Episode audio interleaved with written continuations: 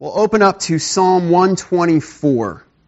Psalm 124. We are going to be looking at three Psalms this morning. We're picking up the pace in the series so that we'll be on track to end uh, the Psalms of Ascent before the end of the summer or by the end of the summer.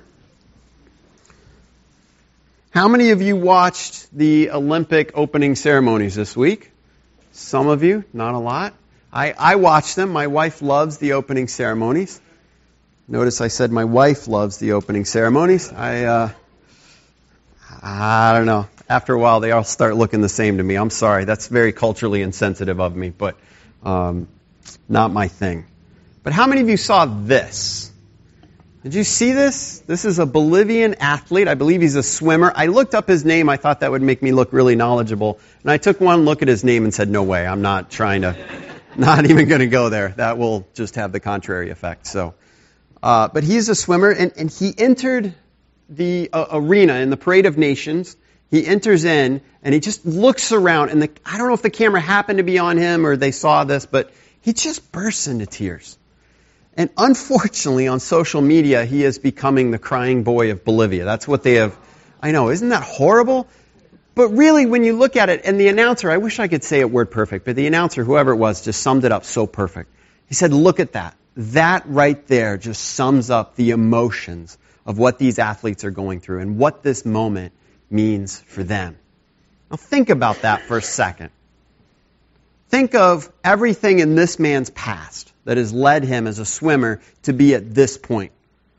Even, I imagine, the worst swimmers in the Olympics have given up a, and I'm not saying he is, I have no idea, okay? that was probably wrong but has, they've given up so much. Think of all the hard work they've done to get to this point. And so in that moment, I imagine there's at least a little bit of that training session and that time and that pain and that injury and working through this and, and the cost and all of it leading up to walking into the stadium as an Olympic athlete. And then you think, in that moment, I, don't know where they wait. I don't know if it's off-site or if it's, it's some back room. I can't imagine they all fit in a back room but somehow they're somewhere else waiting to come out. We see the big extravaganza and, and the party and, and all the dancing and the music. We see all that. Maybe they see it on a TV screen somewhere. But for them, I imagine that moment really becomes real when that they walk through the curtain or door, or whatever it is, and they see the stadium and they see the flood of athletes coming in and they hear the music and they just get that moment, that moment in that present time for them of I'm a part of something so much bigger than me. And to just take in that moment. And he was overwhelmed by it. But I think there's another aspect too. I wonder how many of them, as they're walking around the track to wherever they walk to, how many of them are thinking, okay, now tomorrow I have to get up and I've got to go swim. Or next week I have to get up and participate in my event or whatever it is. And they're looking to the future, the next 13 days, I think it is, of the Olympics, much shorter for some of them as, as their event takes place. And they're thinking, I don't know what these moments take. So here they are celebrating the Olympics and they're thinking, I'm scared to death. What is my Olympics going to be like? Today, we're going to be looking at Psalms 124, 125, and 126 as we continue this series uh, of a long obedience in the same direction. And we're walking through these Psalms of Ascent. Psalms that we believe were used by the pilgrims of Israel, the people of Israel, that three times a year were commanded by God to leave their homes, journey to Jerusalem for the particular festivals. At these festivals, they would worship, they would celebrate, they would offer a sacrifice, and they would declare their faithfulness, their obedience to their God. They would remember the covenant that He had made with them, and they would celebrate being the people of God together. But as they walk every year, I imagine there was a looking back in the past. There was a thinking about what was going on right now, and there was looking forward to the future, maybe in great uncertainty. And these Psalms really work in that direction. I've called them trail markers the past, the present, and the future. Markers along the way of our lives. And we always have these three things in our life our past, our present, our future. So we're going to start in Psalm 124. I encourage you to open it up in your Bibles uh, in front of you. I'll put it up on the screen just in case. But I think it's good to have God's Word open in front of you. There's, there are Bibles in the pews if you'd like to use them. Uh, if you don't have a Bible, take those home with you. That's our gift to you. Let's look at Psalm 124. If the Lord had not been on our side, let Israel say. The Lord had not been on our side when people attacked us, they would have been, they would have been swallowed, or they would have swallowed us alive. When their anger flared against us, the flood would have engulfed us. The torrent would have swept over us. The raging waters would have swept us away. Praise be to the Lord, who has not let us be torn by their teeth. We have escaped like a bird from the fowler's snare. The snare has been broken and we have escaped. Our help is in the name of the Lord, the maker of heaven and earth. This looks back to the past deliverance of God. And if we're going to look back into the past deliverance, we have to see that in the past, especially in this psalm, but I think in our own lives as well, there are past hazards, there are past threats, there are things in the past that we look at and say, oh, that was tough. Now, I'm not sure exactly what was going on here for the Israelites. Could be many things. Let me offer up a couple. The Exodus is one. They looked into their past and they saw a time enslaved in Egypt, helpless, hopeless, and God stepped into history in a, a miraculous way, delivered them and saved them, took them through the Red Sea, through the desert, brought them into the promised land. Not an easy journey, but saved them. There are times in the Psalms that David looks back. And he looks back to maybe running from King Saul. While David was waiting to be king, he had been anointed by king, but the present king, King Saul, was chasing him, trying to kill him time after time after time. David writes about being delivered from enemies, being surrounded by enemies, and yet God delivering him and rescuing him. Another time in the nation of Israel was when they were taking, taken into captivity. They had been unfaithful to God, and he said, he warned them time after time after time, and he said, finally, okay, this is where I will meet with you. I will take you away from your home so that you might return to me. And they look back at, on that time of great hardship, but they also see that God brought them back home. And so there are these threats, these difficulties, and look at the language of the psalm. They talk about a flood. They talk about other people and their anger nearly swallowing them alive. These torrents that are sweeping over them, raging waters that could have swept them away. There is a real threat here. When you look back in your life, I'm guessing that you see times. Maybe the time is right now. But you see times when you say, man, I almost lost it there. I, I almost got to that point I couldn't go on. There are real threats that we go through. And so we turn to the Lord and we look for deliverance. And hopefully, as you look back in your past, you can see times that God delivered you. But as we look at deliverance, I think it's important to understand that deliverance is not avoidance. Deliverance is not avoidance. Notice these bad things did happen in the psalm. They were attacked.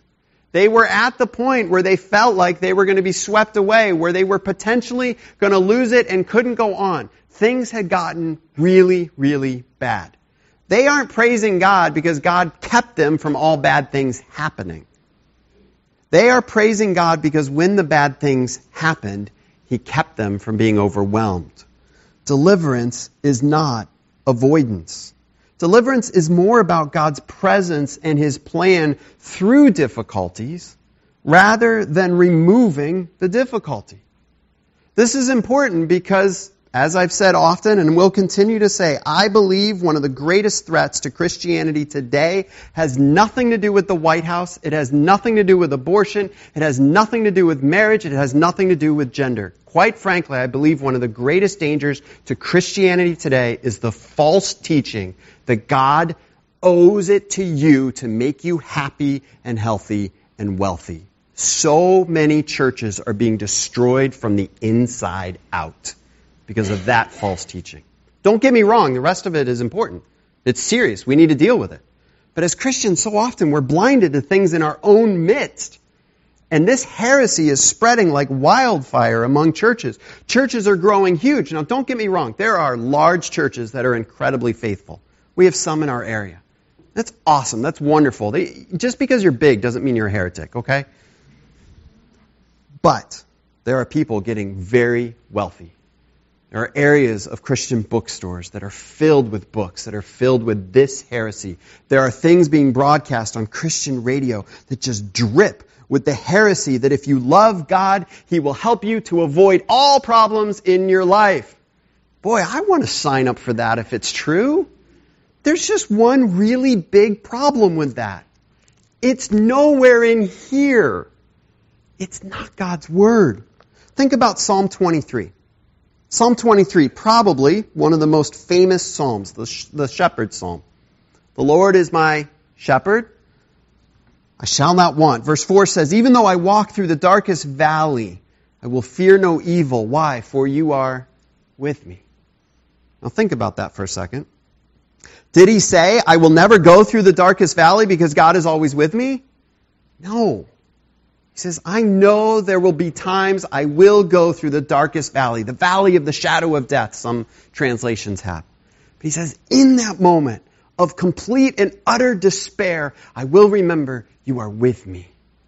God's deliverance, God's power, God's wisdom is to walk through and use those times in our lives for our good and His glory. Does He remove them? In His plan sometimes and help us to avoid them? Sure. I guess there are times when we get to heaven, we'll look back and say, wow, I didn't know that God kept that from happening. And I think that'll be a, new, a neat perspective. But in the meantime, so often we think when bad things happen that God is no longer with us. And this is the problem with that heresy, that bad teaching. If we believe that it is God's job to keep all bad things from happening, then the moment a bad thing happens, we give up on God because he, we believe He has failed us. When the history of His people of Israel, the history of His people in the church, both Old and New Testament, and I would say church history ever since then, is a testimony that God often leads His people into difficult times for His glory. But whenever He does that, He is right there with us. In John 17, Jesus is praying for his disciples. He says in verse 15, My prayer is not that you, God the Father, that you would take them out of the world, but that you would protect them from the evil one. In verse 17, he says, Sanctify them by the truth. Your word is truth. How often in the midst of difficulty do we shut the Bible and put it on the shelf? We say, well, God's not being faithful to me. I'm not going to be faithful to him just doesn't really apply to me right now. I'm not feeling it, so I'm not going to read it right now. And Jesus says, no, in those times of difficulty, what we need the most is the washing, the renewal, the cleansing, the holiness of the very Word of God, His truth. We need to know the God who is present with us. And so, deliverance is not avoidance. We also need to understand that the help is in the name of the Lord. Verse 8, our help is in the name of the Lord, the maker of heaven and earth. They didn't look back in their past and say, wow, we were amazing in that moment. Look at what we did. That Egypt thing, we totally had that covered. We were fine. We worked it all out. No, they looked at Egypt and went, whoa, we were lost. That was all God. All God. David did not take credit for the deliverance that he experienced in his life. We should not take credit for the deliverance we experience in our lives. Our help is in the name of the Lord. But saying it is in the name of the Lord does not mean it's some magical formula. If you, you just say a specific word or you say it in a certain way, well, then God has to show up and do things. That's not the God we serve. Help in the name of the Lord is to say, I believe in everything that God is. I may not know it or understand everything that He is, because He's beyond my understanding, but I will trust Him. And I will depend upon Him and nothing else. I will not look to myself. I will not look to the world. I will not even look to the people around me for my ultimate help. My help is in the name of the Lord. The difference between despair and hope, defeat and deliverance, is the presence of God. And I hope that you can look back on times in your life and say, that is a time that the Lord rescued me. That is a time He saved me. And I know from looking back in my life, those times that I can most see that God delivered me, I didn't see it in that moment. So if you're going through a time right now where you're saying, oh, this is just garbage. God doesn't do this. Look at what I'm going through. Look how awful it is. Trust. Look back farther See who God is. See what He has done. And if you have nothing else in your life to look at, no past deliverance to look to, I would tell you two things. One, I would look a little harder and I would get to know God a little better because His work is there. And I pray He gives you eyes to see it. But the other is this look to the cross of Jesus Christ. If you see nothing else of God's past faithfulness, look at the time that He made it possible to take your sins off of you, put it on His Son, and put His Son to death in your place. That is God's past faithfulness that nothing in this world can take away from us. We always have the deliverance of the cross. And so we move then from this trail marker of God's past faithfulness to now the present security that we have in God. Look at Psalm 125. Those who trust in the Lord are like Mount Zion, which cannot be shaken but endures forever. As the mountains surround Jerusalem, so the Lord surrounds his people both now and forevermore. The scepter of the wicked will not remain over the land allotted to the righteous, for then the righteous might use their hands to do evil. Lord, do good to those who are good to those who are upright in heart. But those who turn to crooked ways, the Lord will banish with the evildoers. Peace be on Israel. Look at the security they talk about in verses 1 and 2. Now, again, as these travelers would come near to Jerusalem, they're coming from maybe some country villages, maybe even some built up cities, but nothing like Jerusalem. And as they get near, they're walking up this incline because Jerusalem's up there on kind of a mountaintop or a hilltop. And Jerusalem is surrounded by these other mountains. It was a perfect place for a strong city. And so here they are coming from places where they know bandits were threatening them. Uh, if a foreign army came through, they were susceptible to that. And they're walking to this place and they're saying, wow, look at this city. I think it's not unlike that athlete walking into the Olympic Stadium. They're walking into Jerusalem and saying, wow, look at this place. This is amazing. We get to be here. Look at the security of the walls and the mountains. But I love how they add on to that. As the mountains surround Jerusalem, so the Lord surrounds his people, both now and forevermore. They knew that the security of God's people was not ultimately about mountains. God's security for you is not ultimately about the past blessings in his life. It is about his presence in your life. It's about his will and his plan holding you firm through the grip of his grace through Jesus Christ. I was brought up, or let me switch that. I learned as I was being brought up that following God was kind of like walking a tightrope. Now, I say that very carefully because I, I want to be careful. I'm not saying I was taught that. I think it might have been my misconception. I'm not really sure. But I always felt like walking through life as a Christian, especially as a young Christian, was this dangerous thing. Be careful that you don't slip. Be careful you don't fall off. Because God is this mean guy up there, and He has His clipboard with all the check boxes of all the possible sin and all the conditions that might happen, and He's just up there watching. I got you. I've got my eye on you. And the moment you slip, he checks the box. This is the, the thing he's supposed to smite you with, and boom, you're smitten. Or smote. Or whatever the past tense of that is. Don't raise your hand, but do you ever think of God that way? Like he's just out to get us? Scripture talks about the Lord being a strong tower. He talks about the Lord in this, this passage here being this fortress that surrounds us. We sing the song, A Mighty Fortress is our God. Do we have a picture of our security in Jesus Christ that is not a God that is out to get us and to smite us for every wrong turn, but a God that has reached into history through the power of His Son, Jesus Christ, and His death on the cross and resurrection and grabbed a hold of us and is holding us fast. And we are secure in His grip. We are secure even in the midst of difficulty. We see in verse 3 here, the scepter of the wicked will not remain over the land allotted to the righteous. Why would they say that? Why, in the midst of talking about their security, why would they refer to bad leadership? Because they went through times of bad leadership. They were going to Jerusalem to worship. They were seeking to be faithful. But let's be honest, Israel did not always have the greatest king.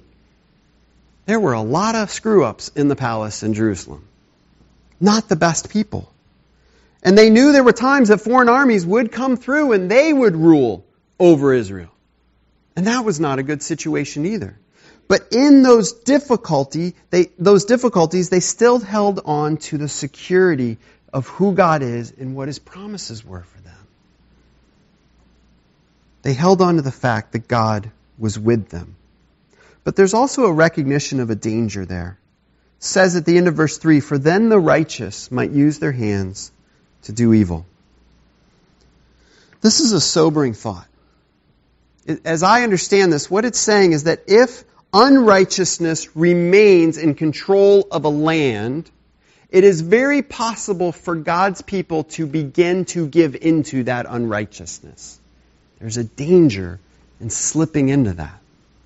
There's a danger in being overwhelmed or just being numb to it and start saying, well, if this is what we have to do to live, if this is what we have to do to stay alive in this society as a church or as the people of God or to see, succeed as an individual, if this is what we have to do, then it's okay. At least we're not as bad as the culture. There's a danger in that.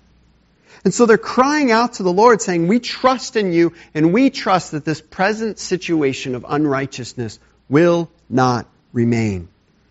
What a great perspective to have.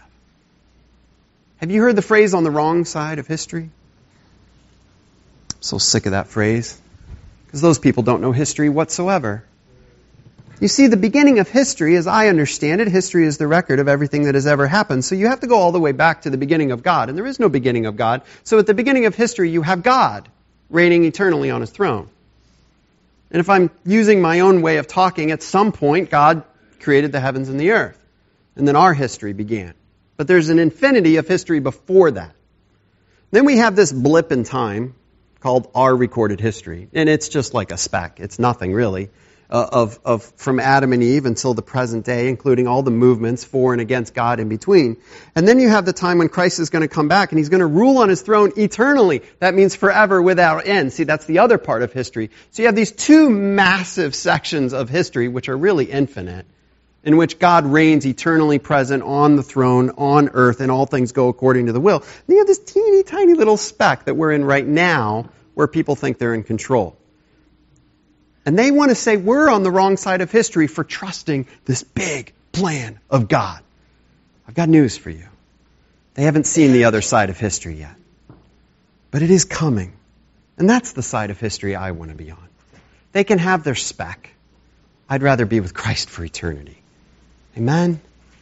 Let's trust in the security we have in Jesus Christ and not get sucked in to our present evil environments. Then we see that security leads to obedience. He says at the end, Lord, do good to those who are good, to those who are upright in heart, but those who turn to crooked ways the Lord will banish with the evildoers. This is a call, but also a prayer and a trust that we should be faithful but look at the order here. He starts with security and then moves to obedience. We tend to switch those. There's a great danger in, make, in getting this backwards, in putting obedience before security. We think so often, if I've done my devotions and I've given my tithe and I put in time at church, well then God owes it to me to be good to me. My obedience should lead to my security. Now, there's two real big problems I see with that. One is that we think we can manipulate God into doing what we want him to do. And that's just wrong. The other is that when things aren't going bad, you can have a tendency to blame yourself. Either you're going to look at yourself and say, well, I must not be good enough. I need to be good more. I need to be better so that I can have that security. Or you start blaming God and saying, well, I was faithful and he let down his end of the argument or the agreement. But it's just the opposite. Security should lead to obedience. The psalmist trusts in God's security and in God's plan. He's already declared that as a nation. They've declared that together. And they say, because of that, we know that the Lord is good to those who are good. We know that His justice will prevail, and we will continue to obey Him and to be faithful. Which leads to the future hope of Psalm 126. Look at Psalm 126. When the Lord restored the fortunes of Zion, we were like those who dreamed. Our mouths were filled with laughter, our tongues with songs of joy. Then it was said among the nations, The Lord has done great things for them. The Lord has done great things for us, and we are filled with joy. Restore our fortunes, Lord, like streams in the Negev. Those who sow with tears will reap with songs of joy. Those who go out weeping, carrying seed to sow, will return with songs of joy, carrying sheaves with them. Look at the future hope here. This psalm ends with a looking to the future and having hope. But it begins, sort of like Psalm 124 did, with looking into the past. And I love the words that are used to describe this. We were like those who dreamed. Our mouths were filled with laughter, our tongues with songs of joy. They're looking back at God's deliverance and they are overwhelmed with joy because of it. Do you ever get overwhelmed with joy looking at what God has done? I think we are kind of the what if sort of people, or the yeah but sort of people. Oh, God did great things here. It was really great. Yeah, but it's not good now. Or yeah, but he's not doing that now. Yeah, but I don't know what he's going to do right now and how he's going to fix this situation. We always have a condition.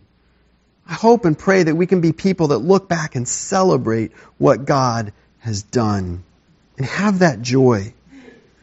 The future hope is based on God's past faithfulness. Future hope trusts God to fulfill his promises. Look at verses 4 through 6. They try, they, they call out in, in trust, restore our fortunes, Lord, like streams in the Negev. They're trusting that God will do what he has said he will do. These promises that were given to them so long ago for us, maybe these promises that you, you trusted in as a child and you came to know Christ, or maybe five or ten or twenty or thirty years ago as an adult and you trusted in Jesus Christ, but it's going diff- it's not going well and it's tough. Look at the difficulty here. Verse 5, they sow with tears. Verse 6, they go out weeping. These are acts of obedient trust in the midst of great difficulty. This is the picture of a farmer saying, I don't see rain. I don't see any possibility of my crop growing. I am weeping over the fact that I may not be able to provide for my family, but I am trusting in the God who sends the rain. So even in my weeping, I will sow my seed, even if it makes no sense. And look at that first phrase in verse 4 Restore our fortunes, Lord, like streams in the Negev. The Negev is simply the desert. It was a harsh and brutal place. It was a place where things just didn't grow because it was so dry and so hot. But in the Negev, there were these streams called wadis. And basically, they were seasonal streams. And what would happen is this area of the desert that looked beyond hope and absolutely inhabitable, when a certain season came, water would begin to run through it. And in that moment, when the water ran through it, seeds that were sitting dormant under the surface would sprout. And it would go from this dry, barren, dusty desert to a green area where the farmers could plant and sow and reap their crops. And so that it's a picture of somebody saying, I don't see the water now, but I know the God who sends the water. So even if I have to do this with tears, I will trust in the God who brings streams to the desert. Do we have that kind of faith? Do we have that picture of God that is so sovereign, so powerful, so involved, so omniscient, omnipotent, omnipresent, that He is involved and knows what's going on and has the power and is at work? And yet in the moment of us going out to sow our seed, in the moment of us saying, I have to be a mom or a dad or a coworker or a boss or whatever it is, and I see no hope in it whatsoever.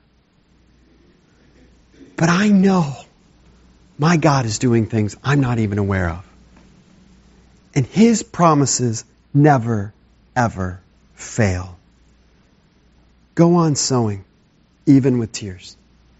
Go on carrying that seed, even if you're weeping while you're doing it. God's faithfulness will prevail, even in the driest of deserts. All of this is based on trust in God. Trust in who God is and what He is doing. I want to be very careful that you don't take what I'm saying to mean that if you do the right things, God will just bless whatever you want. That's not what this is about. This is God blessing what He wants. God will always fulfill His purposes. The victory is God's plans, not our plans. Look, I will never know the feeling of walking out from the Olympic Stadium uh, into the Olympic field at the opening ceremonies. The, those days of my life are past. They never actually existed, but they're definitely past now, so I can feel better about that. I'm guessing, in general, most of you will never have that experience either. Maybe some. And I can't imagine what it is like to have in that moment so much to look back on so much to experience right now in the present, so much to think about, be nervous about, but also to look forward to in the future. I, can't imagine what they go through in that moment. But here's the thing. As a Christian, every single moment you are alive is greater than the moment that those athletes are going through. Because you stand right now looking back on God's past history. You stand right now in the presence of what God is doing in your life and in our world. And you stand right now looking forward to the future that Christ is returning and will reign forever and ever. And you know what? If that causes you to weep, then amen. If that causes you to shout with joy, then amen. But I hope more than anything, it causes you to keep on trusting keep on following who God is and what He's doing in your life and in this world. As you look back at these trail markers, your past, your present, God's future along the way in life. Let's pray. Heavenly Father, God, these are big promises that you give us and in the day to day affairs of our lives and the difficulties and the dryness and the barrenness of what we might be going through, it's so easy to lose sight of these things. But you are a God that sends streams in the desert. That is not hard for you. You do it all the time. And we need to be people that have a big enough view of history, past, present, and future, to say, I will sow even if it doesn't seem to make sense right now. I will trust. God, may we know your past work. Certainly at the cross, as we're about to celebrate with communion, but I hope also in our own lives and in the lives of people around us, in the lives of our brothers and sisters in Christ, to say, You are a great God that has done amazing things that have brought us to this point. And I pray right now in our present time, we would see that our security is in you. You are greater than anything that comes against us. And I pray as we look to our future, we would know that you are faithful. Your promises will be fulfilled. Because you are a great and mighty God. And I pray you would teach us, instruct us, and shape and fashion within us a great and mighty faith in you. A faith that would overflow in obedience, a faith that would overflow in worship, and a faith that would overflow in pointing other people to Jesus Christ. In whose name we pray. Amen.